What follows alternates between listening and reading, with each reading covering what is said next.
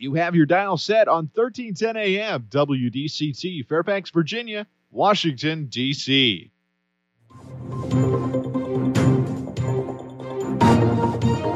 워싱턴과 미국, 그리고 세계의 흐름을 짚어보는 라디오 워싱턴의 시사 토크쇼. 워싱턴 전망대.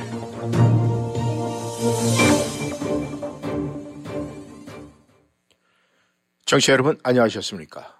오늘도 변함없이 저희는 이곳 워싱턴 DC에서 최상의 계절의 아름다움을 만끽하며 행복하게 보내고 있지만 지구촌 곳곳에서는 전쟁과 정치적 혼란과 위정자들 때문에 힘들어하고 있습니다. 워싱턴 전망대 11월 9일 목요일 시작합니다. 이스라엘이 마침내 지상전 전개를 공식으로 밝히면서 가자시티 공격을 본격화하고 있습니다. 그리고 미국에서는 대선 레이스가 본격적으로 시작을 하면서 트럼프의 사법 리스크 또 제3 후보 출현 등의 변수들이 대선판을 출렁거리게 할 것으로 예상이 되고 있습니다. 대한민국 역시 내년 총선을 앞두고 여야 모두 표를 공략하기 위한 고육지책들을 선보이고 있습니다. 오늘 워싱턴 전망대 이스라엘 전쟁 상황부터 점검해 보도록 하겠습니다. 오늘도 김영일 해설위원 함께 하십니다.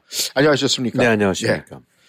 아, 지금 이스라엘군이 이제, 아, 지상군 본격화, 이제 돌입, 뭐 여러 가지 이야기가 있습니다만은 마침내 본격화한다. 이렇게 지금 아, 언론에서 보도를 하고 있는데 지금 어떻게 진행이 되고 있습니까? 네, 일단 이제 가자 지역으로 어, 계속 이제 지상군 대규모 투입 뭐 이런 것들이 예상이 돼서 그동안 계속 되었죠. 예. 그러면 이제 가자 시티 가장 핵심이라고 있는 이제 가자 시티 포위 작전에 들어가고 네. 아 이제 가자 시티 남쪽 또 북쪽 아 그다음에 바다 쪽 이런 쪽으로 해서 하여튼 그 이제 이 대규모 부대가 들어가고 어 일단 벙커를 파괴한다든가 네. 또 건물 같은데 이제 공중 폭격을 한다든가 이런 식으로 이제 전개가 되고 있고 무엇보다 이제 지상군이라고 한다고 그러면은 아이 이제 제일 지금 그 이제 주목되고 있는 것이 이른바 땅굴들. 네. 아, 이제 거기가 이제 하마스 무장 세력의 여러 가지 이제 그 제일 숨어 있는 은거지라고 판단이 되는 거니까요. 네. 그래서 이제 당초 예상했던 대로 뭐 20만 30만 명이 한꺼번에 들어가는 그런 지상군은 아니고 음. 어 이제 장비 아주 대형 그 불도저라든가 그다음에 이제 그 땅굴 탐사 장비 혹은 땅굴 폭 이제 무력화시키는 장비 네. 이런 것들을 동원해 갖고 어, 사실상 이제 준 지상군 작전과 다름없을 정도의 상당수 병력이 곳곳에서 일단은 땅굴을 찾아서 파괴시키는 음. 이제 이 시기 이 시기에 이제 전개가 시작 아, 진행되고 있는 것 같아요. 네. 대략 뭐 지금 땅굴이 얼마나 있는지는 사실 아무도 모르는 거긴 하지만 최소한도 하여튼 아, 1000개 이상, 1000개에서 1500개, 네. 아, 이 정도 땅굴은 존재한다. 물론 그것도 땅굴도 이제 천양지차죠. 어떤 거는 음. 수백 미터짜리도 있고 또 몇 킬로미터에 이르는 것도 있고 그러는데 네. 지금 나오고 있는 얘기들 보게 되고 나면 땅굴들이 어, 그야말로 그 이제 이 하마스 입장으로 봐서는 그 이스라엘의 공격 내지 이런 거를 제일 좀 그 둔화시킬 수 있는 그런 장소들 음. 학교 옆에 혹은 학교 내, 네. 어, 그 다음에 병원 내, 유치원 같은 내, 음. 이런 데 시설물들 밑에 땅굴이 연결되는 이런 식으로 해갖고 뭐 은폐를 하긴 하지만 에, 사실상 여러 가지 이제 그 이스라엘 입장으로 봐갖고는 네. 공, 이제 아주 노골적인 공격을 하기 어려운 그런 지역들을 골라서 이제 하고 네. 있는 것 같아요. 그래서 지금 한 150군데 정도가 무력화됐다는데 음. 그 나오고 있는 그 비디오라든가 사진 같은 것들 을 보게 되고 나면은 아 그야말로 안에서 그 드론 제조하는데 네. 탄약 보관해 둔데 어, 뭐 이런 데서 어린애들이 자고 있는 데까지 음. 아마 이제 가족들 내지 연결된 이런 애들인데 어린애들이 거주했던 것 같은 그런 형태의 것까지 해갖고 어뭐 갖가지 땅굴들이 지금 이제 발견이 되고 네. 거기를 이제 이스라엘 군들은 하나씩 하나씩 그야말로 이잡듯이 이제 지금 뒤져가는 꼴이 되는 거겠죠. 음. 어, 이 가자 지역 중에서 이제 특히 그 가자 시티에는 한 대략 한 40만 명 정도 살고 있는 것 같다는데 네. 지금 이제 한 7, 어, 8만 명 정도쯤이 이제 피라는 길뭐 이런 식으로 어쨌든 거기를 비우고 있는 상태인데 네. 그렇다 하더라도 여전히 많은 사람들이 들어있는 음. 거죠.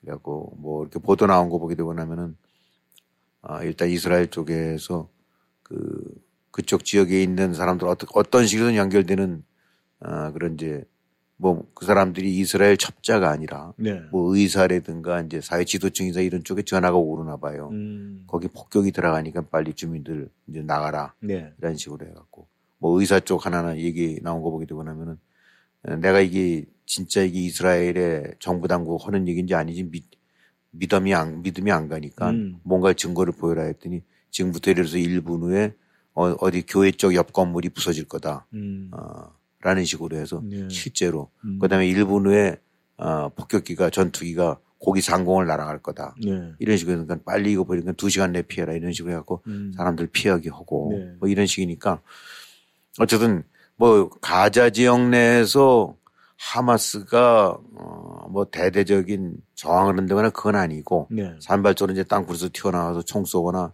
폭, 뭐 이런 부비트랙 같은 거 폭파시키고 이제 뒤로 도망가는 이런 식이긴 한데 음. 워낙 땅굴이 많고 아, 이런 거 하나 속에서 얼마나 많은 인질이 그 안에 숨어 있을 수 있고 네. 또그 안에 얼마나 많은 하마스 무장대원이 있을지 모르긴 하니까 음. 또 거기를 진입해 들어가려고 그러다가는 적지 않은 희생이 나오고 있으니까 지금 한 3, 40명 정도쯤 이스라엘군 또 숨진 것 같다는데 네. 어, 일단 하여튼 지금의 지상전 전제는 어, 완전히 땅굴 음. 어, 파괴 네. 발견 내지 파괴 그래갖고 어, 뭐 거기는 이 위에서 이제 저 벙커버스터를 폭파하는 것도 있긴 하지만 지난번 설명했던 대로 이제 드론 아니 저기 로봇 같은데 네, 네. 어, 소형 로봇 같은 것이 들어가서 음. 하고 그다음에 각가지 폭탄 같은 경우로 이제 무력화시키는 식인데 하여튼 지금 지상군을 통해서 이스라엘이 이제 우려하고 있는 거는 대대적인 지상전을 펴면서 그 과정에서 인지를 포함하고 또 많은 민간인들이 살상된 이런 걸 피하게 음. 하는 건 일종의 절충형인 것 같아요. 네. 그래서 어, 이 상당수 병력을 투입은 하되 주로 땅굴 소재 파악하고 땅굴 무력화시키면서 지역 전체를 이렇게 청소해 나가는 것 같은 음. 어, 예. 그런 식으로 해서 하나씩 하나씩 좀 전개가 되고 있어서 어, 이것이 물론 얼마 걸리지는 모르죠. 음. 음. 그러니까 이 우리가 봤던 대로 전쟁에서 그냥 탱크 수십 대가 혹은 수백 대가 어느 지역을 한꺼번에 밀고 들어간 그런 지상전이 아니라 네.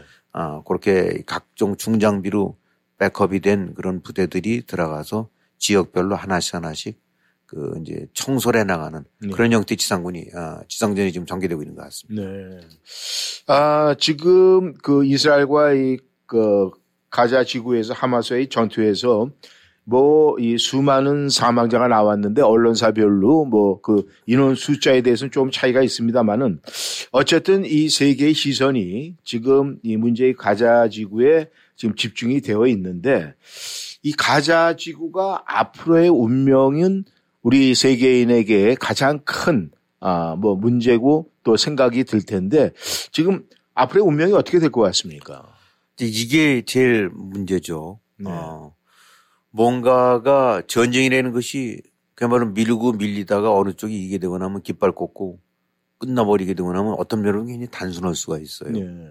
그러니까 우크라이나랑 지금 러시아 같은 경우가 가장 여러 가지 뭐 복잡한 점은 있긴 하겠지만 일단은 알기 쉽죠. 우크라이나군이 쫓아내든가 네. 러시아군이 버텨서 어 이제 거기를 끝까지 고수하든가 음. 승패는 굉장히 명백하게 나게 되는데 그렇게 된다고 그러면 쫓겨난 지역은 다시 우크라이나가 회복하는 거고 근데 못 쫓아낸 지역은 이제 러시아 손에 넘어가게 되고 뭐 이런 식이 될 거 아닙니까? 그렇죠. 어느 지방을 네. 그 지역의 지역을 얘기했는데 누가 한다면 근데 이 가자 지구는 어 이스라엘이 완벽하게 아 하마스 쪽을 그 축출시킬 수도 없고 네. 축출돼도 또 그게 아 그러면 축소되고 나면 아 그럼 이스라엘 들어가서 거기에 이제 뭐 그야말로 통치로 하면 되는 거 아니냐. 네.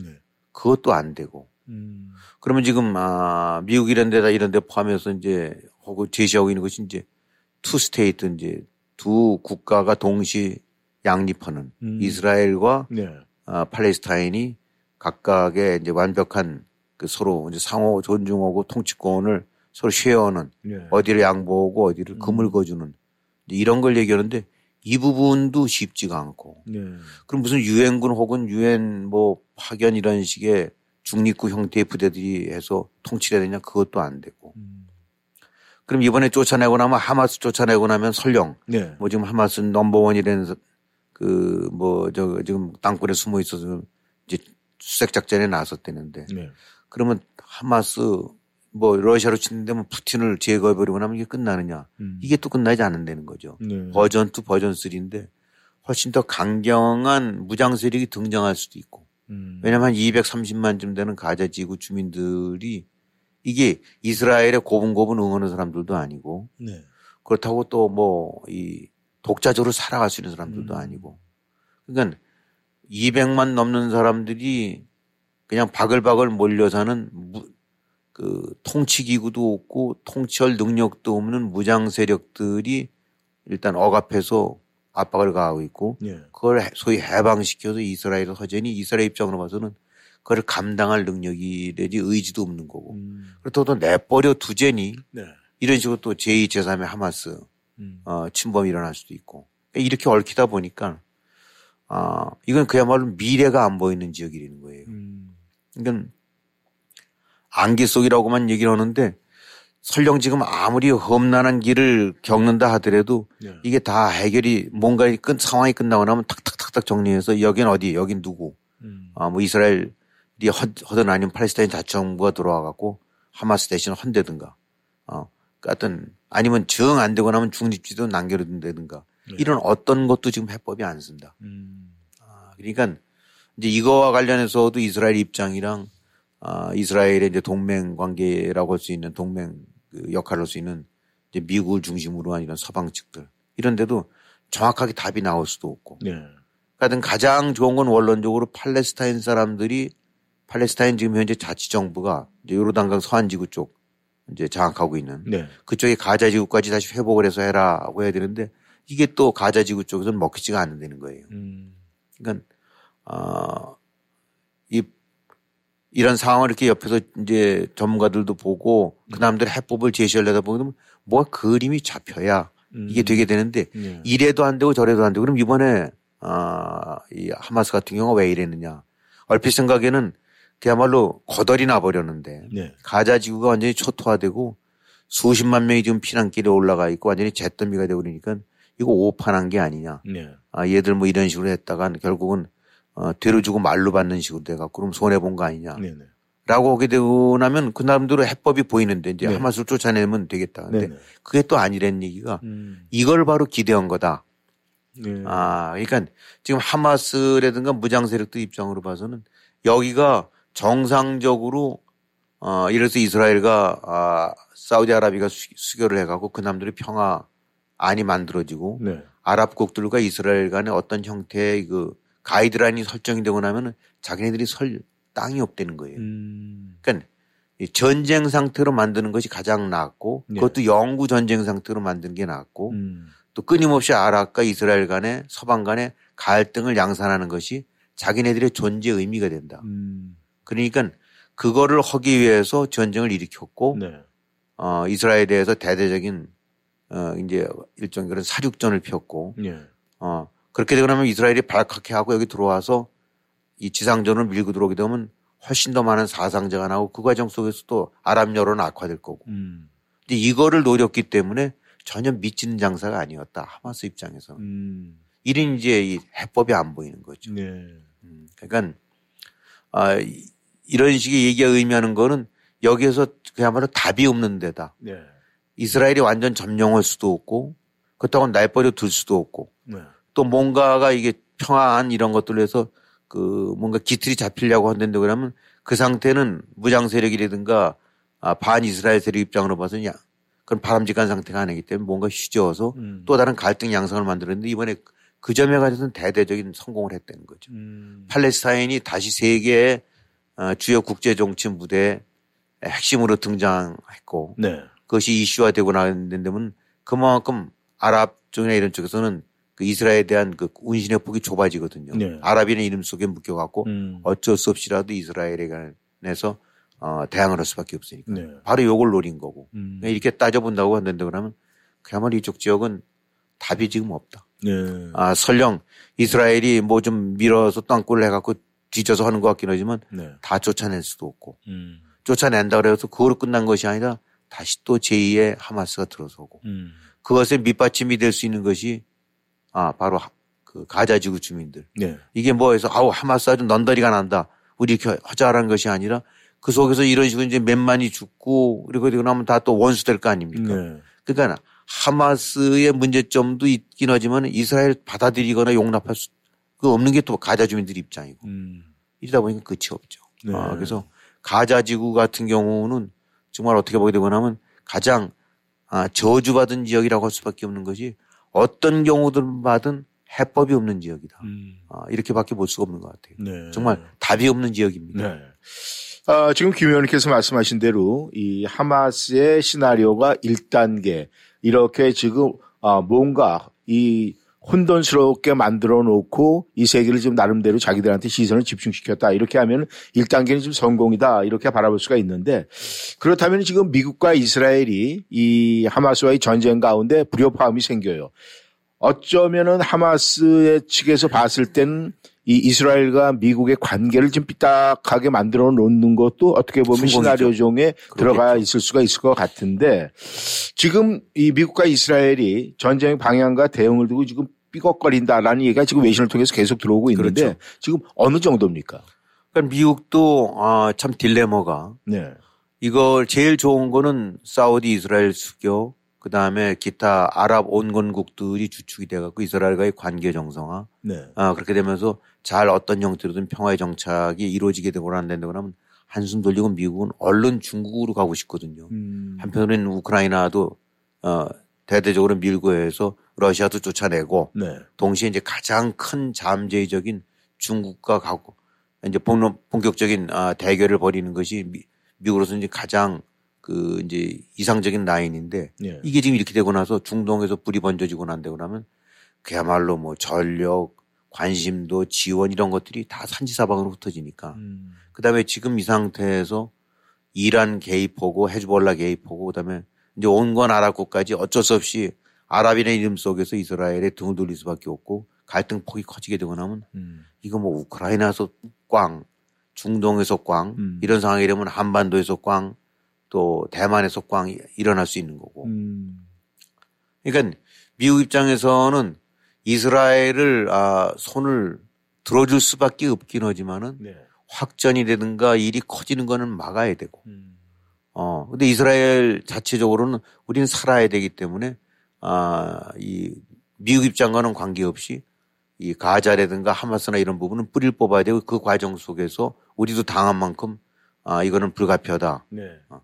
이러니까 이게 계속 엇갈릴 수밖에 없죠. 음. 어, 그러니까 이 뭐 그렇다고 이제 미국이 좀 휴전 저쪽 아랍 측에서 요구는 아니면 하마스 쪽에서 요구하는 휴전 같은 거는 서방국들까지 포함해서 그건 응할 수 없다고는 얘기해요. 음. 왜냐하면 휴전이 이런 것은 문제 본원적인 해결도 아니고 네. 또 하마스라든가 이런 데에 다시 한번 또 재충전할 수 있는 명분을 주기 때문에 네. 뭐 휴전이라는 것이 며칠짜리는 어쩔지 모르긴 하지만 몇 개월 뭐 연 단위로 간다고 그러면 음. 그건 그야말로 그냥 그 수술하다가 덮어두는 거랑 똑같은 상태거든요. 네. 그러니까 미국이 얘기하는 건 휴전이 아니라 일시적인 겨전 중지. 음. 그것이 몇 시간이라기보다는 며칠 정도. 네. 그래서 뭐 그때 하는 거는 아 지금 가자 지구가 완전히 보급 같은 게 막혀갖고 그야말로 이제 많은 민간인들 같은 경우가 아사 직전 내지 굉장히 그 공공한 상황이니까 네. 그런 보급로를 뚫어주고 그 과정 그런 일부로 또 이제 인질 같은 것도 좀 풀어내고 네. 이런 거를 맞바꾸는 식으로 일시적인 교전 중단 음. 이렇게 얘기하는데 그것조차도 지금 이스라엘은 쉽게 응하지 않고 있죠. 네. 왜냐하면 그 자체가 응하는 거가 무슨 며칠 된거 자체도 안 되고 음. 그렇다고 몇 시간 있는 것은 효과가 없을 수도 있고 네. 어. 어찌든 간에 이스라엘은 이번에 하마스에 어, 뿌리를 뽑지 않게 되고 나면은 네. 어, 이, 이거는 근본적인 해법이 안 된다라고 네. 보게 되니까 아, 결국은 밀고 들어가서 압박을 가할 수밖에 없다는 거고 네. 그거를 알긴 알면서도 그 과정에서 많은 살상자가 나오고 여론 악화되고 중동이 돌아서고 이렇게 되거나 미국 입장에서는 또 곤란하니까. 음. 그러니까 아까 가자 지구가 딱 부러지는 해법을 찾기 어렵듯이 네. 아, 미국 입장에서도 이스라엘이 마구잡이로 밀고 들어가서 어, 공격을 하고 하는 거를 잘한다고 할 수도 없고 네. 국내적으로 지금 문제죠. 이 지금 대선 앞두고 있는데 네. 아, 이 내부 쪽으로 오게 되거나 하면 여기는 이스라엘계 주민도 있고 팔레스타인 주민도 있고 또 적지 않은 무서 많은 아랍계 주민들이 있, 지 않습니까? 네. 이게 또 당연히 패가 갈릴 거고 그렇게 되고 나면 지금 바이든 입장으로 봐서는 아, 이런 표들이 다 날라가고 있는 상태니까 네. 이스라엘을 편들 수도 없고 아랍을 편들 수도 없고 음. 단지 할 수 있는 건 너무 크게 번지지 않고 어떤 형식으로든 어, 해법을 찾아야 되겠다라는 정도인데 이스라엘은 그렇게 어설프게는 못한다. 네. 그러다 보니까 이것도 대립이 될 수밖에 없어요. 네. 그러니까 아까 가자 지구가 이 답이 없다고 하듯이 음. 지금 이 점에 관해서는 아, 미국과 이스라엘도 혹은 미국 서방국과 이스라엘 간에도 사실 답이 별로 없는. 음. 그래서 뭐 네타냐후 혼자 가는 것이 아니라 이스라엘 국민들 입장으로 봐서는 그대로 수용을 할 수가 없는 거고. 네. 미국은 또 쫓아갈 수도 없고 마냥 손만 들어줄 수도 없고. 어, 이렇게 돼버렸어요. 네. 그러니까 이 참 우크라이나 전쟁 아직 뭐 아직 끝나지도 않고 저기도 참 복잡하게 얽혀갖고 네. 많은 문제점을 안고 있어서 이게 쉽게 그 마무리되는 해법이 뭐냐라고 이 참 걱정 이뭐 그게 안 보이듯이 네. 여기도 지금 보게 되고 나면 그런 측면에서는 아 완전히 그 답이 없는 상태. 네. 아 그러니까 피차 지금 수렁으로 빠져들고 있는 것 같고 만에 하나 여기 해주볼라도 개입되고 지금 해주볼라 같은 경우가 뭐 엄청난 미사일 같은 경우도 이렇게 입수했다 뭐 이런 얘기들도 나와요. 네. 어, 그래서 심지어는 미국 항모 전단 두 척이 파견돼 있는데 음. 그거 하나를 위협할 수 있을 정도가 된다라고 하는데 그러면 만에 하나라도 정말 뭐 사정거리 몇백 킬로쯤 된다는 이런 미사일이 어, 해주볼라든 뭐든 엔티 미군 혹은 미국 세력에 의해서 어, 이 무슨 이란이 쏜다면 이건 딱그 탁그 그 대상이 나오긴 하지만은 네. 일부 무장 세력이 어, 이 종족을 알 수 없는 데서 이런 것이 입수한 무기를 통해서 미 항모 전단에 시, 심대한 타격을 입혔다. 이렇게 돼서 어쩔 수 없이 중동이 완전히 그야말로 미국까지 완전히 개입할 수밖에 없는 불구덩이로 돼버린다는데 그러면 이게 정말 대책이 없거든요. 네. 그러니까 그런 측면으로 봐서는 아, 이 진짜 답이 없는 앞길이 어떻게 해법을 제시하기 어려운 이런 상황이 음. 조금씩 조금씩 악화돼 가고 있는 게 아닌가. 네. 이게 참 우려선 가장 큰 걱정이 되는 지역이 그런 측면에서는 또 이스라엘 중동전 지금 거기가 아닌가 싶습니다.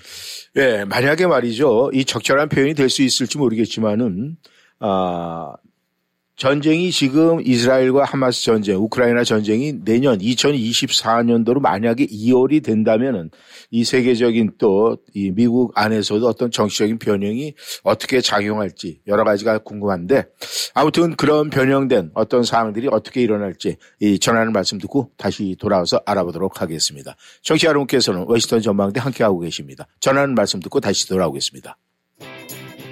Safford Brown 현대 페어팩스 소복히 쌓이는 낙엽의 계절에 찾아온 11월 현대 getaway sales event 2023년 아이오닉 5, 아이오닉 6 최대 48개월 0.99% APR 적용. 모든 new Safford Brown 현대 자동차는 미국 최고 수준의 10년 10만 마일 무상 서비스와 owner assurance가 지원됩니다. Fairfax Boulevard에 위치한 Safford Brown 현대 페어팩스를 방문하세요. 703-352-0444 세포트 브라운 현대 페어팩스.com 0.99% APR 48개월 할부 기준은 credit이 승인된 분에게 해당되며 승용차 가격 1000불당 월 21불이 적용됩니다. 모든 고객이 이 조건에 해당되진 않으며 자세한 사항은 dealer shop에 문의하세요. 2023년 11월 30일까지 유효합니다.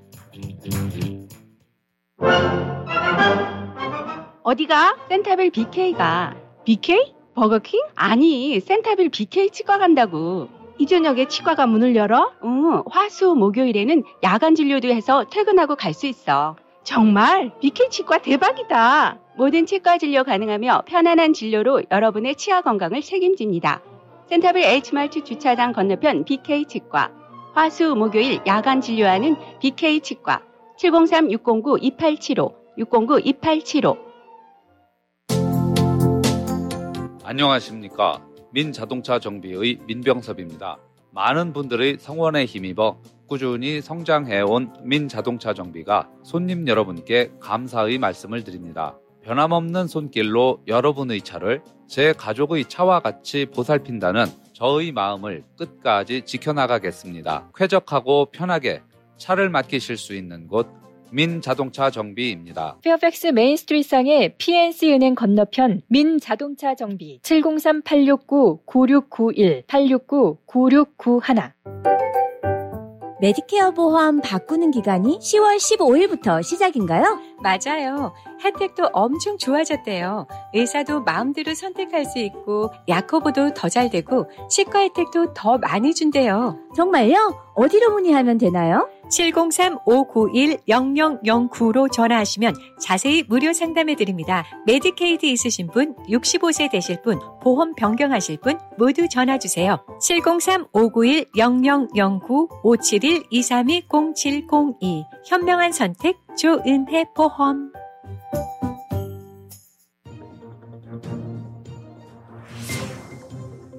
여러분은 지금 라디오 워싱턴 그리고 미주경제 신문 대표인 김용일 해설위원과 라디오 워싱턴 콘텐츠 본부장 이구순이 진행하는 워싱턴 전망대를 함께하고 있습니다.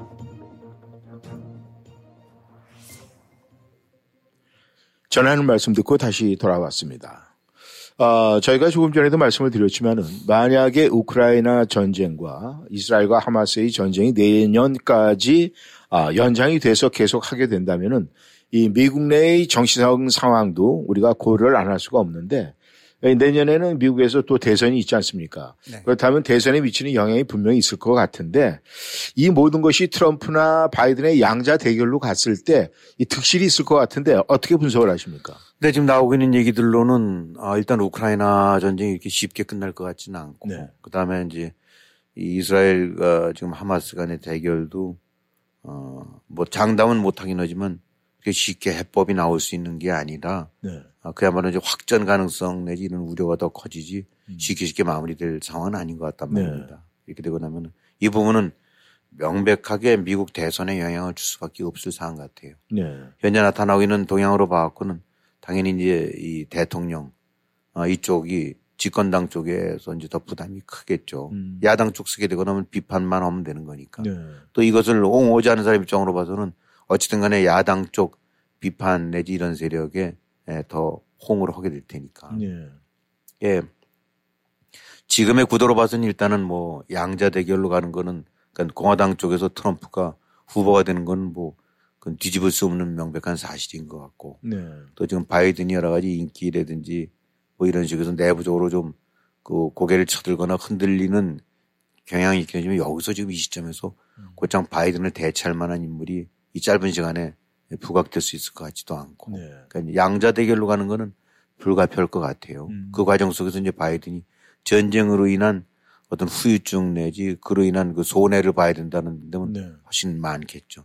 물론 내년 11월 5일인가 하니까 뭐 1년째 조금 더 안 남았죠. 어, 음. 그 안에 어, 우크라이나에서 획기적인 전장 변화가 있어 갖고 어, 우크라이나가 어, 러시아들을 다 쫓아내버리거나 아니면 상당히 그래도 만족할 만한 성과로서 마무리될 수 있다. 예. 그 다음에 중동전 같은 경우가 또 역시 미국의 입장을 곤란하지 않게 하면서도 또 미국으로서는 그나마 그럭저럭 수용할 수 있는 상태로 마무리가 된다는 데 얘기는 달라질 수 있습니다. 네. 단지 이제 선거 때까지 아, 현재와 같은 지지부진 혹은 어떻게 뽀적 뾰족한 묘안이 없는 상태로 계속 출혈은 일어나고 네. 어, 세계는 이제 흔들흔들는 이런 상황이 되기는 안 된다고는 바이든한테 그것은 아주 명백한 마이너스 요인이 되겠죠. 네.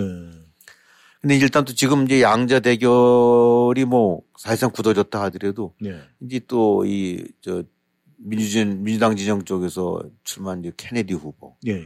어, 이, 이 사람이 또 의외로 그 돌발 변수가 되는 것 같아요. 네. 미국 전역에 걸쳐서의라는 부분들 그 케네디 후보의 어떤 득표 같은 경우는 뭐 그 무슨 엄청난 위력을 갖고 있는 건 아니긴 하지만은 네. 어, 일단 제일 중요한 거는 이제 지난달에 그 마무리 이달 초까지 사이에서 이제 진행된 여론조사에서 보게 되고 나면 네. 그 경합주 소위 swing state 네.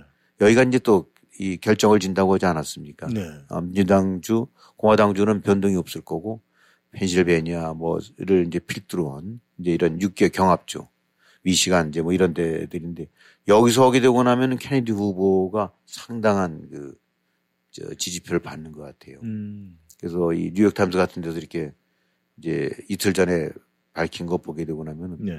어, 여섯 개 주 경합주마의 주민만을 상대로 한 거에서 네.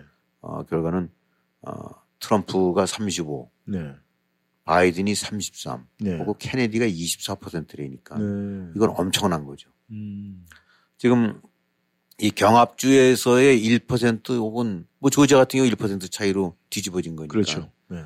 어, 1%를 두고 경합주라는 거는 스윙 스테이기 때문에 공화당 민주당 후보가 그야말로 혼신을 다해서 거머쥐려고 하는 것이 경합주 아닙니까? 네. 그 경합주에서 1% 차이가 선거인단을 10명, 20명을 휙휙 뒤바꾸고 음. 그렇게 바뀌게 되고 나면 대권이 바뀌는 건데 여기에 득표율 24%짜리 후보가 등장했던 거는 음. 이건 양쪽 입장으로 봐서는 양당 정치에 이제 익숙해 있는 사람들 입장으로 봐서는 네. 이게 이게 이게 무슨 일인가 하고 음. 우째 이런 일이라는 상황이 될 수 있다고 봐야 되겠죠. 네. 그러니까 여기서 이제 24%라고 한다고 그러면 이제 이건 퍼센트 전체를 얘기하는 건데 네. 그24 중에서 3%가 만약에 아, 이동이 된다고 그러면 바이든이 뒤집을 수 있는 거고 네. 또 2%쯤이 더 트럼프로 옮겨간다면 트럼프가 안정적으로 음. 기반을 구축할 수 있는 거니까 원래 중도층이나 이런 부분들이 점점 점점 선거가 가까워지게 되고 나면은 에, 약간 흔들리다가도 에이 그래도 난 뭐 공화당 찍어야지 음. 뭐 나는 민주당 쪽으로 갈 거야라고 해서 점점 점점 중도층은 열버지는 경향이 있는데 네. 아 거꾸로 이 정도의 뭐 중도층이라기보다는 어쨌든 이제 양비 아 트럼프도 싫고 바이든도 음. 싫다는 이제 거부층이 이 정도로 있다는 거는 음. 이제 이건 참 짐작이 어렵게 만드는 거죠. 네. 그러니까 이런 류 케네디 후보 같은 사람이 안 나타났을 때는 역대 쭉 뭐 펜실베니아, 미시간, 음. 뭐 아리조나, 뭐 저 조지아 이런 데서 쭉 봤을 때 아, 쭉 했더니 이때는 24대 23, 이때는 뭐 27대 22에서 음. 그 나름대로 패턴을 읽을 수가 있는데 예. 케네디가 와서 24%를 잡아먹고 나니까 이거는 24%가 진짜 다음에 실제 선거 때 케네디한테 갈지 예. 그 중에서 3%쯤이 바이든으로 옮길지 음. 아니면 5%가 아, 트럼프를 떠나거나 아니면 트럼프 더 붙을지 네. 이게 예측이 안 되는 거예요. 네. 그러니까 아, 이제 앞으로 두, 역시 또 두고 봐야 되겠습니다만 네. 양자 대결 양당 후보의 대표주자가 될 거는 뭐 그건 불문가지 사실인데 네. 수, 그런 의미에서 제3의 후보 내지 이런 중도층이 기우는 그런 무소속 후보가 없는 상태에서 양자 대결이냐 네. 이번에 좀 다를 것 같다는 거죠. 음. 그리고 그것이 아, 미 전체적으로도 영향을 미칠 수 있지만 가장 중요한 거는 이 여섯 개쯤 해당되는 음. 어, 이 중도층 네. 흔들리고 있는 스윙 스테이트인데 네. 여기서 어, 이 케네디가 이런 20%대 이상의 지지를 확보할 수 있다는 거는 네. 그러니까 선거 전문가라든가 이런 선거 지금 본부 입장을 해서 완전히 깜깜이로 변하는 음. 정말 한치도 앞을 내다볼 수 없는 이런 상황이 된 거라서 네. 아, 또 양자 대결 구도 속에 전혀 이제까지 양상과는 다른 식의 혼전 내지 아 그야말로 그냥 그 눈 감고 저 하는 암흑 속에서 벌이는 전투 같은 음. 이런 식이 전개될 가능성이 아주 크다고 봐야 되겠죠. 네. 아주 어 뭐 관전자 입장에서는 재미있긴 하겠지만 네. 당사자 입장으로 봐서는 음. 그 앞을 내다보기 어려운 어 이런 그 난전이 예상되고 있는 네. 그런 선거입니다. 그래도 이 미국이라는 나라는 말이죠. 이 공화 민주 이 양당제의 어떤 기존 틀을 이제 유지를 하면서 여태까지 쭉 선거를 치러 왔는데 이 경합주에서 이 여론 동향이라든가 이 모든 것이 지금 이 트럼프 쪽이 다소 앞서고 있다 뭐 이런 여론이 나오고 있는데 이게 지금 현실적으로는 그런 입장이지만 앞으로 이 트럼프의 사법 리스크라든가 뭐 이런 여러 가지가 이 방향을 많이 흔들 것 같은데 이 모든 부분에 대해서는 어떻게 생각을 하십니까? 그렇죠. 일단은 이제 이 케네디는 사람을 제외한 아, 양자 대결로 갈 때는 지금 경합주에서는 네. 대체적으로 한 4% 포인트 정도. 네. 라로 트럼프가 앞서고 있는 것 같아요. 이거는 음. 이제 바이든 쪽으로 봐서는 빨간불이죠. 네. 어, 역시 이제 트럼프 쪽에서 야호하는 소리가 되는데 아, 여섯 개 중에서 한 다섯 개 정도쯤에서 트럼프가 우위를 보이고 있는 것 같고 음. 전체적으로는 한 4%포인트 우위. 네. 그러니까, 아, 이, 이렇게 된다고 하면 간발의 차이긴 하지만 선거인단 차이는 크게 음. 큰 차이를 낼 수 있을 만한 압승이 될 수도 있죠. 네. 트럼프 입장으로서는. 아, 그런데 여기 이제 앞서 설명드렸던 대로 케네디가 가세가 돼서 같이 오게 되고 나면 이게 이제 언제 어디로 흘러갈지 모르는 네. 어이 표 뭐 여기서 한 3%만 종잡을 수 없게 이동한다 하더라도 네. 트럼프에서 3%가 빠져나갈 수 있고 음. 그럼 바이든이 이기겠죠. 네. 바이든에서 3%가 빠져나간다면 또 역시 더 말할 것도 없이 음. 그리고 그 3%라는 것이 움직이지 않는 3%가 24%라는 중도층이 양쪽이 다 마땅치 않은 중도층이 24% 그러니까 음. 24%가 이게 어디로 그날 아, 도장을 찍을지가 음. 아, 지금 예측이 안 되는 거죠. 음. 그래서 어 일단 현재 이제 미국 이번 대선에서 복잡성이라는 게 뭐냐면 그 전에는 항상 양당 대결을 전제로 해서 과거 history 뭐 그다음에 여러 가지 징조 그다음에 이슈 이런 걸 통해서 아뭐 낙태 이슈가 되고 나면 요번에는 이건 공화당 쪽이 조금 불리할 거야. 네. 또뭐 이 저 중동 그러니까 중동 전까지 크게는 아니지만 이제 이민 문제 같은 거 이슈가 되고 나면 또 이건 공화당 쪽이 한 1%쯤 이득을 볼 거야. 뭐 이런 식으로 해서 음. 그 남들도 더고 빼고 뭐 감안하고 해서 예측이 가능했는데 네. 지금 어렵게 됐어요. 음. 중도라는 쪽이 만약 케네디가 나와서 2, 3%쯤 받고 있다라고 네. 한다면 에이 저건 뭐 에, 결국 찻잔 속에 저 저거다 뭐 별로 저기 고려할 필요가 없다라고 하는데 지금 20%를 넘고 있기 때문에 네. 일단 중도 어, 이 swing state 쪽에서도 바로 이제 20%를 확보하고 있기 때문에 음. 이건 그야말로 아까 말씀드린 대로 전혀 예측이 안 되는 네. 아, 깜깜이다. 음. 그러나 양자 대결일 경우에는 명백하게 지금 트럼프 쪽이 우위를 보이는 건 사실이다. 네. 이렇게 정리할 수 있을 것 같아요. 네. 아, 하지만 가장 중요한 건 말이죠. 이제 계속되는 내년 대선 전까지의 뭐 조지아도 그렇고 뉴욕도 그렇고 워싱턴 D.C.에서 아, 국회 난입 사건도 그렇고 이제 이 줄줄이 사법 리스크가 있는데 이 모든 것이 트럼프한테는 아, 뭐, 우리가 얼뜻 봐도 악영향을 미칠 것 같은데 이것이 대권에서도 큰 영향을 분명히 미치겠죠.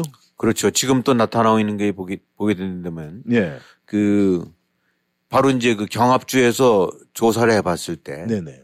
아, 만약에 이제 트럼프가 그 지금 여러 가지 몇 건, 이제 네 건에 저에서 걸려 있지 않습니까? 예, 예. 그래서 이제 줄줄이 이제 재판을 앞두고 있고 네. 뭐 3월 달에 이제 두 건, 그다음 5월 달에. 네. 어쨌든 간에 지금 11월 달 선거기 때문에 그때까지 1심 판결이 음. 안날 거라는 거는 거의 확실해요. 아. 지금 진행되고 있는 재판들이. 네.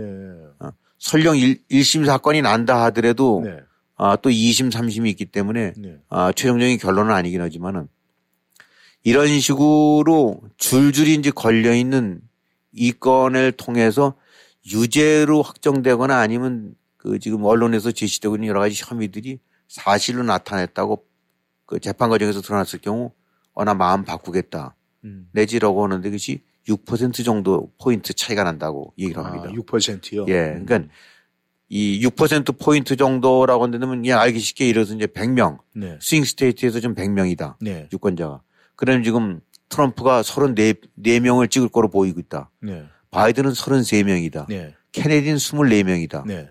이렇게 되고 나면 그 중에서 한두 명만 이동하더라도 승자가 바뀌는 거 아닙니까? 그렇죠. 근데 여기서 이거와는 별개로 트럼프가 만약에 유죄되고 딱 봤더니 맞네라는 얘기 음. 들으면 나 바꿀 거야 라는 것이 여섯 명이나 된다. 음. 이거는 큰 일이죠. 네. 음, 그러니까 설령 그때까지 11월 달까지 선거 결과 아니죠 재판 결과가 나오지 않을지라도 네. 이 재판 이런 게 진행되고 나면 이제 공판이 진행되고 나면 계속 새로운 얘기들이 나오거든요. 네. 그러면 또 언론은 대서특필할 거고. 음. 어, 근데 그 과정 속에서 트럼프 입장으로 봐서는 하나하나 불리한 사실들 내지 아, 정말 그 잘못을 저질렀구나. 음. 라는 혐의들이 그동안에는 어, 밝혀지지 않았던 새로운 사실 내지 그렇게 믿을 만한 여러 가지 그 증거들이 나오기 시작한다 그러면 설령 1심 판결이 마무리가 안 된다 하더라도 네. 저거 뭐 보니까 정치적으로 매장시키려는 것이 아니라 진짜 나쁜 짓 했네. 음. 저건 벌 받아야 되겠네. 네. 라는 식으로 뭔가 이렇게 툭툭 불고 전하게 된다고 그러면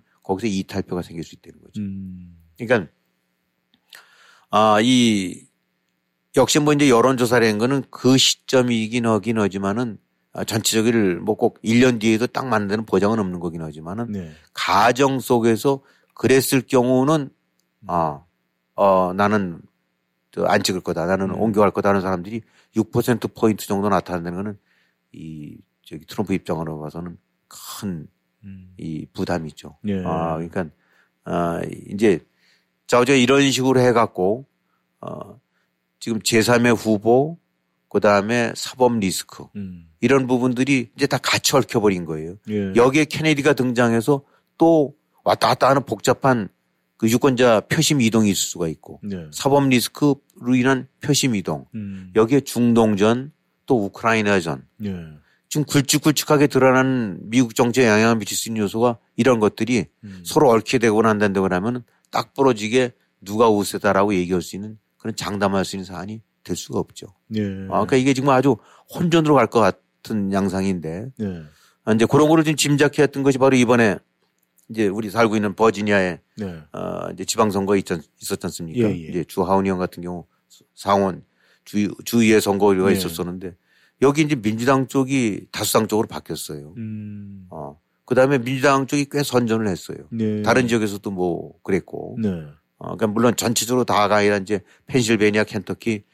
또 이런 저 버지니아 일부 지역이긴 하지만 이게 네. 지금 버지니아 같은 경우는 아, 비록 어, 이 주 단위에서의 선거긴 하지만은 미국 정치권이 굉장히 관심을 보고 어떻게 나올까. 음. 왜냐하면 지금 전체적으로 이제 트럼프가 우위를 보이고 있고 어, 이런 식의 상황인데 과연 여기도 이제 버지니아도 대략적으로 그 swing state 비슷하게 네. 이제 민주당이 좀 앞서고는 있긴 하지만은 purple state로 해서 음. 예, 소위 어디가 어, 떻게 될지 모른다는 거로 나왔던 거거든요. 네. 근데 이번에 나타난 걸 보게 되고 나면 민주당 지지층들이 어, 좀 더 강력하게 결집한 거로 나타났어요. 네. 그 다음에 이제 또 하나 오하이오 같은 데서는 낙태 문제. 네. 오하이오 같은 경우가 트럼프가 이겼던 데인데 네. 어, 낙태가 이슈가 돼 갖고 낙태 쪽에 관해서 공화당의 입장을 공화당이 내세우는 것과 반대 방향으로 주민들이 표를 냈어요. 음. 그러니까 이 얘기는 낙태와 연관돼서는 어, 공화당을 지지를 털어버렸다는 얘기가 되는 거죠. 네. 이건 민주당 입장에서는 또 굉장히 야호할 일이란 말입니다. 네. 아, 그러니까 결국 이번에 나타난 중, 그 일종의 약간의 지방, 이제 지역 선거. 예, 예. 거기로 봐갖고는 민주당이 겉으로 봐서 많이 밀리는 것 같긴 하지만 아름아름 음. 어, 그래도 꽤 어, 이, 이런 실제 선거에 임해서서는 음. 민주당 쪽의 지지세가 만만치가 않다. 네.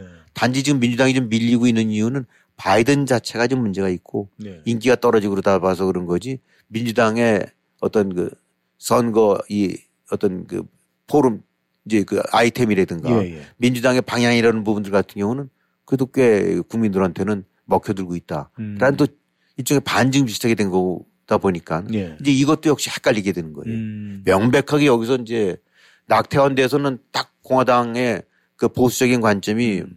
그대로 먹, 먹혀 들어가고 음. FM대로 나오고 어, 공화 트럼프가 이겼던 데서는 역시 낙태에 관해서는 찬성 쪽이 많구나. 음. 아, 아니면 반대 쪽이 많구나. 예. 이런 쪽으로 탁탁탁탁 나와야 되는데 어 이게 그 잘 안 먹혀들고 음. 어 그러니까 이러, 다 보니까 지금 하여튼 미국 전체 정거 전략가들 입장으로 봐서는 진짜 한치 앞을 내다볼 수 없고 유권자 표심을 함부로 진단할 예단할 수 없는 예. 그런 상황이 돼버린 것 같아요. 예. 뭐이 이미 더 승부가 난 선거보다는 네. 여러 가지 변수가 많아서 음. 어, 이제 거기에 관여되지 않는 제3자 입장으로 봐서는 굉장히 흥미진진한 선거가 될지 모르긴 하지만 음. 이렇게 얽혀 있는 중동전, 우크라이나전, 제3의 후보, 음. 그다음에 경합주, 네. 어, 그다음에 이번에 나타난 식대로 낙태, 음. 또, 또 이민 이슈 이런 것들 같은 경우가 하나, 어느 건 민주당의 플러스, 어느 건 마이너스가 될 수 있고 음. 역시 공화당의 플러스 마이너스가 될 수 있는 요소들이 얽혀 있기 때문에 네. 아, 하여튼 지금 선거가 뭐 이제 1년이 안 되고 이제 뭐 1년 이제 마이너스 한 이제 디데이로 네. 뭐 360일 뭐 360일쯤 되겠죠. 네. 어, 이제 하루하루 하루하루마다 어떻게 되든 그러면 그 시소판 모양 뒤집어질 수 있는 그런 상황이 전개될 것 같아요. 네. 아, 구경꾼 입장에서는 참 재미있을 선거 같습니다. 네. 이뭐 민주당 내에서도 그 오바마 대통령 시절에 뭐 책사 역할 했던 사람들이 이 바이든 대통령이 지금 포기를 했으면 좋겠다. 뭐 재선 포기를 했으면 좋겠다. 그렇죠. 그런 이런 이야기가 나오죠. 나오고 있는데 이 아무래도 바이든 대통령은 이렇게 보니까 얼뜻 국민들이 생각을 할 때는 저 트럼프 전 대통령의 그 사법 리스크를 붙잡고 있는 게 아니냐 뭐 이런 얘기가 나오는데 그럴 가능성이 좀 있습니까? 그걸 보겠죠. 더군다나 이번에 음. 이제 사법 리스크 6%포인트 차이 난다는 거는 음. 아, 내부적으로는 굉장히 고무적인 소식이죠. 네. 아, 아까도 말씀드렸지만 그때까지 그 몇 개월 사이 결론은 안 난다 하더라도 네. 아, 재판을 하다 보면은 기소 과정에서 음. 공판 과정에서 숨겨져 있었던 팩트들이 드러나게 되거든요. 네. 이렇게 되고 나면은 어, 마음 돌릴 수 있는 여지가 있고 그러다 보니까 바이든이 이건 뭐 코앞에 있는 것 같은데 내가 네. 조금만 밀면 되는 것 같은데 그 음. 대권을 놓겠어요. 네. 아 그러니까 그냥 어느 쪽이든 다 지금 참 그 확신을 갖기 어려운 네. 어, 그야말로 깜깜이 게임으로 갈 수 있을 것 같아요. 네. 이 보통 이제 대선 때 보면 드라마 같다 이런 이야기가 나오는데 이번 대선엔 드라마틱하다까지 나올 것 같은 그런 생각이 듭니다. 예, 우크라이나 상황 좀 알아봐야 될 것 같은데요, 말이죠. 이 우크라이나 상황은 지금 어떤 상황이 있습니까? 요즘에 뭐 이 이스라엘 전쟁 거기에 가려져 가지고 우크라이나 소식이 좀 뜸한 것 같은데 지금 우크라이나 상황은 지금 어떻습니까? 뭐 지금 예, 역시 또 잠깐만 정리한단다 그러면 대대적인 지상전 없고 네. 어, 이 밀고 밀리는데 어, 푸틴은 굉장히 어쨌든 이제 미국의 관심이나 이런 것이 쏠려 저쪽으로 쏠리기 때문에 어, 뭔가 재충전 내지 어, 대비할 시간을 갖는다. 네. 아, 우크라이나가 어, 그냥 마구잡이로 밀고 나온 거를 좀 막았다라는 생각인 것 같고 네. 어, 우크라이나 입장으로 봐서는 그 여러 가지 이제 이 다양한 방식으로 해서 흑해 함대를 포함해서 이렇게 공격을 가하고 있는 것 같은데 네. 어, 괄목할 만한 성과보다는 약간의 성과를 정도 내는 것 같고 네. 러시아 자체는 어, 지금 일단 버티고는 있지만은 이리저리 해서 뭐 탄약 장비 이런 것들이 떨어지고 나니까 곳곳에서 팔기로 했던 포, 팔기로 했던 비행기, 음. 팔기로 했던 미사일 잠깐 잠깐 다시 해서 다시 되돌려 받기도 하고 음. 뭐 이런 식으로 한다니까 궁할 대로 궁해져 있는 상태고 여기서 북한은 굉장히 재미를 보고 있고 네.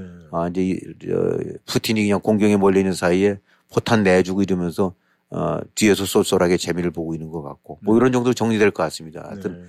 아쉽지만은 우크라이나 전쟁에서 아, 좀 속이 시원할 만한 어, 네. 어, 그런 상황, 그걸 알려드릴 만한 그런 정보는 현재 상태는 없는 것 같아요. 네. 아, 대한민국의 시선을 좀 돌려보겠습니다. 요즘에 대한민국에서 말이죠. 이 파란 눈의 아저씨가 서울, 대구, 광주 뭐 찍고 찍고 이렇게 지금 활동을 영역을 넓혀가고 있는 것 같은데 이 한국 여당의 개혁 시도 이 성과가 지금 보이고 있습니까? 네, 지금 그, 그 파란 눈의 대표가 네. 이제 그 혁신 뭐 하겠다는 그 대표가 이제 여러 가지 안들을 내고 있는 것 같아요. 네. 뭐, 뭐 특히 이제 그 저기 비례대표제 쪽에 네. 젊은 층을 유입한다 그래갖고 어떻게 이제 45세 참 그런 걸 보게 되고 나면 45세 미만이 이제 젊은 층인가 보죠.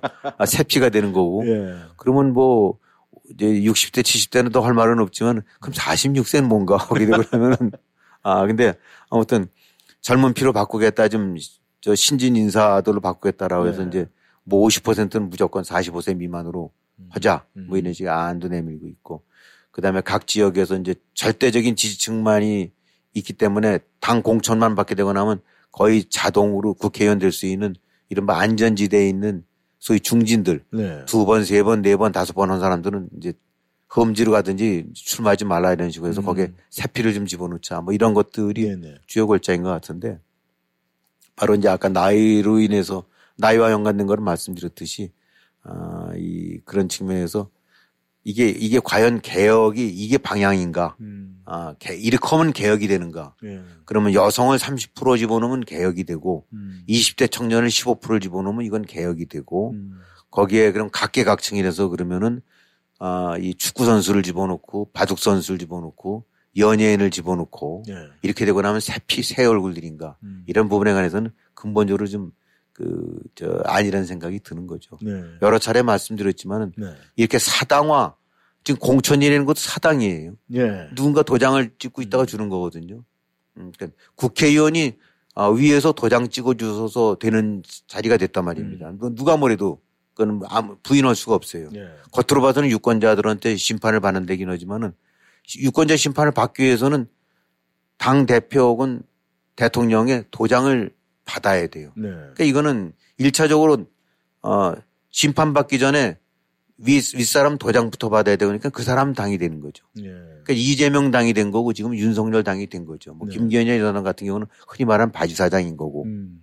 그러니까 개혁이라는 것이 아, 먹히기 위해서는 근본적으로 이 문제를 제기해서 완전히 뒤집어 버린 거라면 그건 개혁이 될 수 있는데 네. 여기에 좀 젊은 층을 뭐 45세 미만을 집어넣는다고 해서 아, 음.